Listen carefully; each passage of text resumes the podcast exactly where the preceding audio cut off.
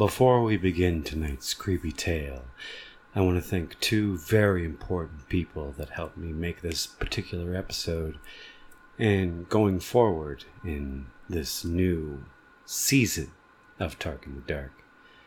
Rebecca Ray for the accompaniment that you'll be hearing tonight, along with Matthew Parrish, who made my logo. I want to thank those two very wonderful people from the bottom of my cold, dead heart. Enjoy tonight's creepy tale, and thank you.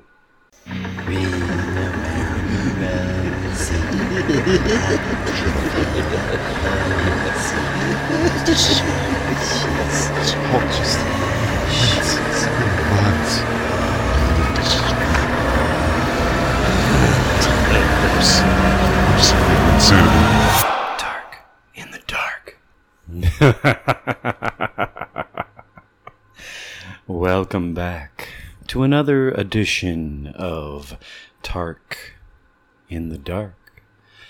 I am, as course as always, your wonderful host Tarkin.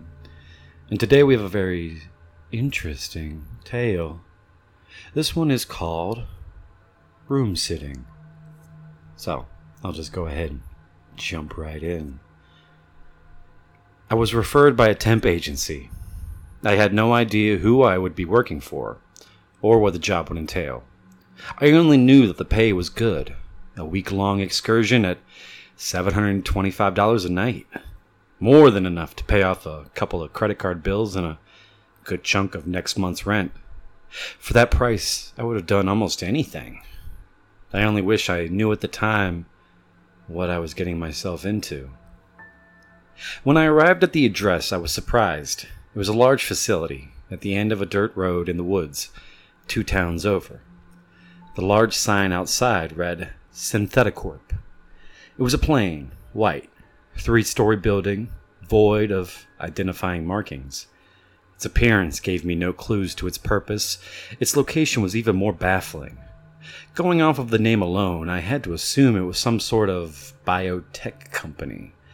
I was probably needed to clean up radioactive waste, or something to that end. For what they were paying me, I would happily risk my health. Upon entering the building and meeting with the receptionist, I was directed to room 371 on the second floor, where I would wait for Al, my new boss. It was your standard office setting, albeit more quaint than usual. Red carpet, white walls, and no windows. Only six desks in three rows of two, each with their own computer. At the back of the room was a large wall covered by a one way mirror, an opening with steps on either side of it. Inside was a single chair, desk, and landline phone. Probably a place for supervisors to oversee productivity.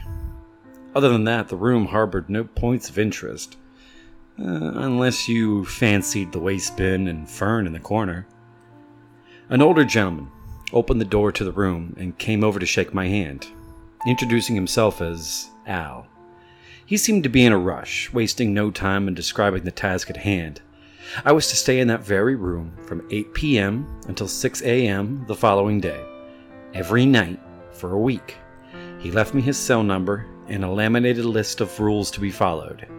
He told me he could not overstate enough the importance of following each and every one exactly as they were outlined. Once he was sure I understood the gravity of the situation, he left me to my first shift in peace, closing the door behind him. And that was it. Really? Just to stay in the room for 10 hours a night? I had no clue as to why I was being paid over $5,000 to room sit. But I learned some time ago to never look a gift horse in the mouth. I simply sat down in the overseer's room with a smile on my face and went over the list of rules. There were ten in total, all of which left me more than a little confused. 1. Once 8 rolls around, lock the door, and do not leave the room for any reason until 6. Plan your bathroom usage and meal periods accordingly. No food or drink items within the room. 2. Do not use Hank's computer. It's the closest to the exit. No one is ever to touch it under any circumstances. Not even Hank. If the phone rings, answer it, but do not talk. No matter what the voice on the other end says, you are not to respond. Hang up after two minutes have passed. Do not let the janitor in. We don't have one. If anyone else comes to the door, let them in, but ignore them. Do not react whatsoever. When they leave, shut the door and lock it behind them. If the waste bin changes locations, place it back in the corner as soon as you notice. If I stop by, only let me in if I know the password. At 9:30 precisely, set each of the computer's home screens to different URLs, except Hank's. Do not react to the images. Act normal. If you see Harvey, feed him one of the treats from Lisa's desks, the one opposite Hank's. If there's an emergency, call my cell, but not after 10:05 p.m. Below the last rule was a final sentiment, scribbled over the laminate in pen. No one has made it past night three. Good luck. I was perplexed, wondering for a moment if Al was a lunatic, or if that was the reason no one else had no one else had lasted. Perhaps his quirks were too much for the previous candidates and they backed out, fearing for their safety at the hands of his fragile mind. I would not be swayed so easily. Even if Al was crazy, I would happily take his money for what was shaping up to be a very simple job. At least that's what I thought. Day one was utterly boring. Nothing remarkable happened. Definitely not anything to the extent of what Al's list would have me expect.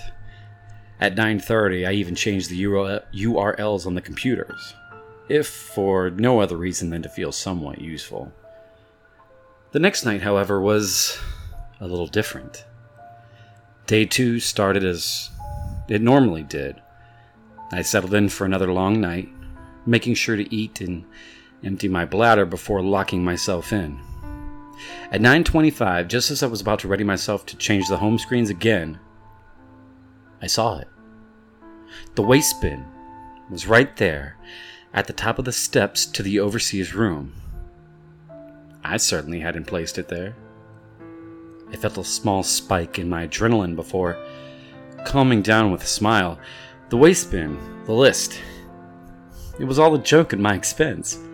Al would be in the next room waiting anxiously to see the look on my face. I raced out to the office floor. There was no one there. I walked over to the exit and shook the knob. It was still locked. Confused and a tinge scared, I swiftly picked up the waste bin and walked it back over to the corner of the room. I checked the time.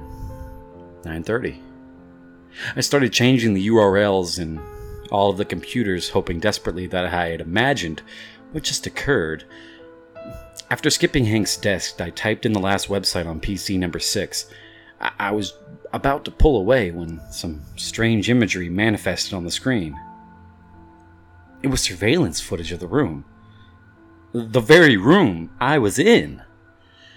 I saw me looking at the computer. I, I turned and looked up, but there was no camera.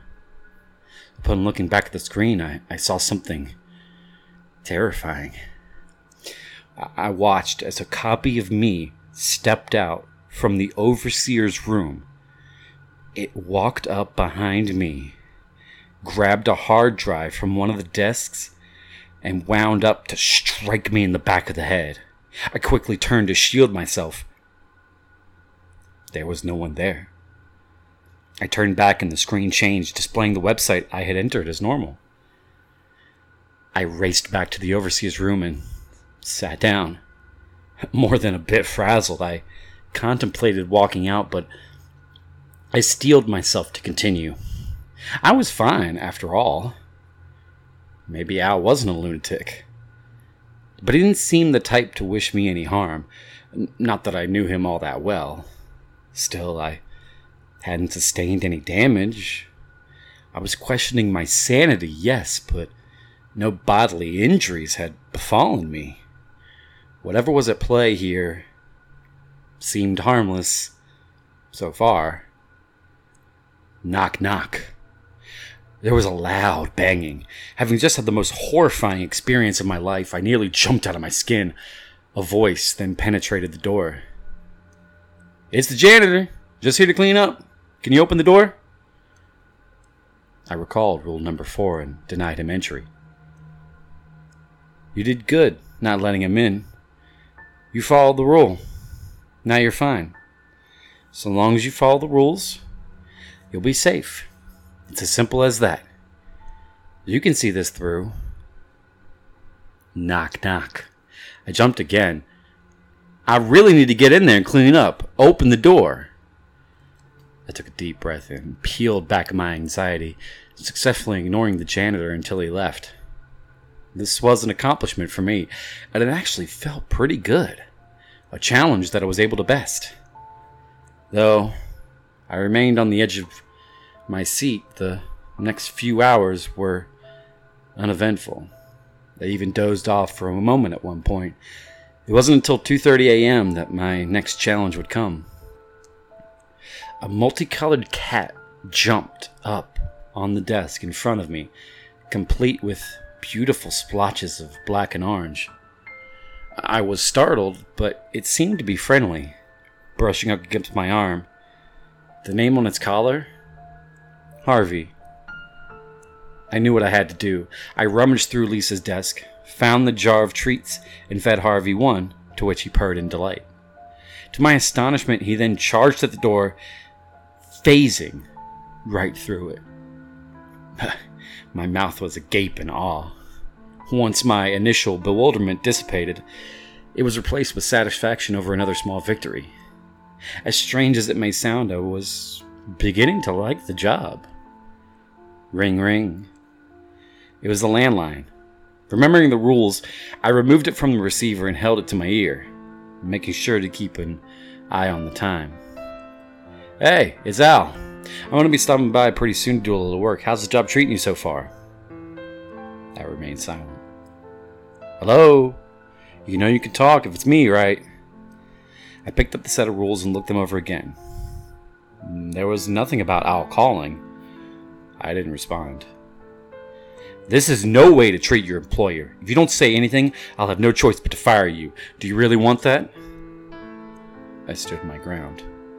Only 20 seconds to go. Fine. I'll see you soon to relieve you of your duty. I guess you couldn't even make it past night two. The two minute mark came, and I hung up on him. I felt safe as another hour went by. Reflecting on the trials I had faced thus far, I was bewildered, but determined. I wasn't going to let the room cloud my judgment. I was in control. Knock, knock. It's Lisa. Can I come in?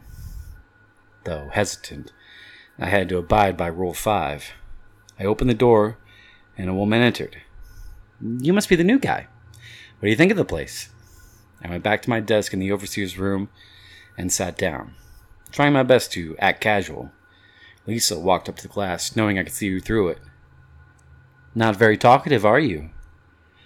Her eyes unnaturally darted around in all directions, and her skin drooped a bit, almost as if it was falling off the bone. I didn't answer. She didn't speak again. Instead, she stared at the glass for a long time, long enough to leave me feeling to- totally unsettled. She then waltzed in and stopped at my side, raising her arm. I hoped she would notice that my breathing had become sporadic and labored. She then violently swung down on the desk, creating a thunderous clap. I almost winced, but held my composure. After another awkward five minutes or so, she left. I ran to the door and locked it behind her. A few moments later, there was yet another knock. This time, it was a boy, claiming to be searching for his father. I let him in and sat back down. He tried many times to ask for my help, but I was careful to ignore him, just as I had with Lisa. At one point, however, I made the mistake of meeting his gaze. For an instant, between blinks, his eyes became pitch black, void of all color. Startled, I nearly jolted back, but was able to re- restrain myself. Like Lisa before him, the boy eventually left, and I quickly locked the door behind me. Another rule followed. Other than the waste bin moving around a few more times, nothing else happened that night. Before I knew it, it was time to go home. I heavily considered calling it quits. It may have even been a nightmare or two upon sleeping that night, but I found myself excited to continue, wondering what obstacles the room would throw at me next. Curiosity shouldn't have been enough to bring me back, but all rational trains of thought escaped me. The room had this pull that beckoned me to it. I was hopelessly compelled to return, powerless to its call. Any excuse would have sufficed. Uh, as such, I resumed my post the following night. Upon starting my shift, I was confident. I had dealt with quite a few absurdities up to this point and waited patiently for my next opportunity. A couple of hours went by with no trouble. No cat, no images on the computers, no phone calls, and no waste bin antics. Boredom was beginning to set in when loud knocking broke the silence. Knock, knock. There was no voice. I yelled out from the overseer's room. Who is it? I asked. There was a brief pause. It's me, Al. I picked up the list and reread rule number seven. What's the password? I heard him chuckle to himself. I never wrote down a password. He was right. There was no password written with the rule. It must have been him. I cautiously made my way to the door and opened it. Al was there to greet me with a smile. I sighed in relief. Let me guess. Scared of the things that go bump in the night? He laughed at my clear, nervous disposition. you have no idea. He shut the door and set up some things at one of the computers. Say, why didn't you write down a password? I asked. He smiled again. It's a ploy. Anyone posing as me might try to come up with one, which would identify them as not being me. Understand? I see. Good thinking. He returned to his work at the computer. I didn't want to bother him, but I just had to know. What is this place anyway? Why do these things happen here? He turned to face me. It's best if you don't ask questions, especially ones that are far above your pay grade. I wasn't happy with my answer, but I knew it was all I would get out of him. I let him work in peace and sat back down in the overseer's room, watching through the one way glass. That's when I realized something. The computer Al was using, it was Hank's. I double checked the list to make sure.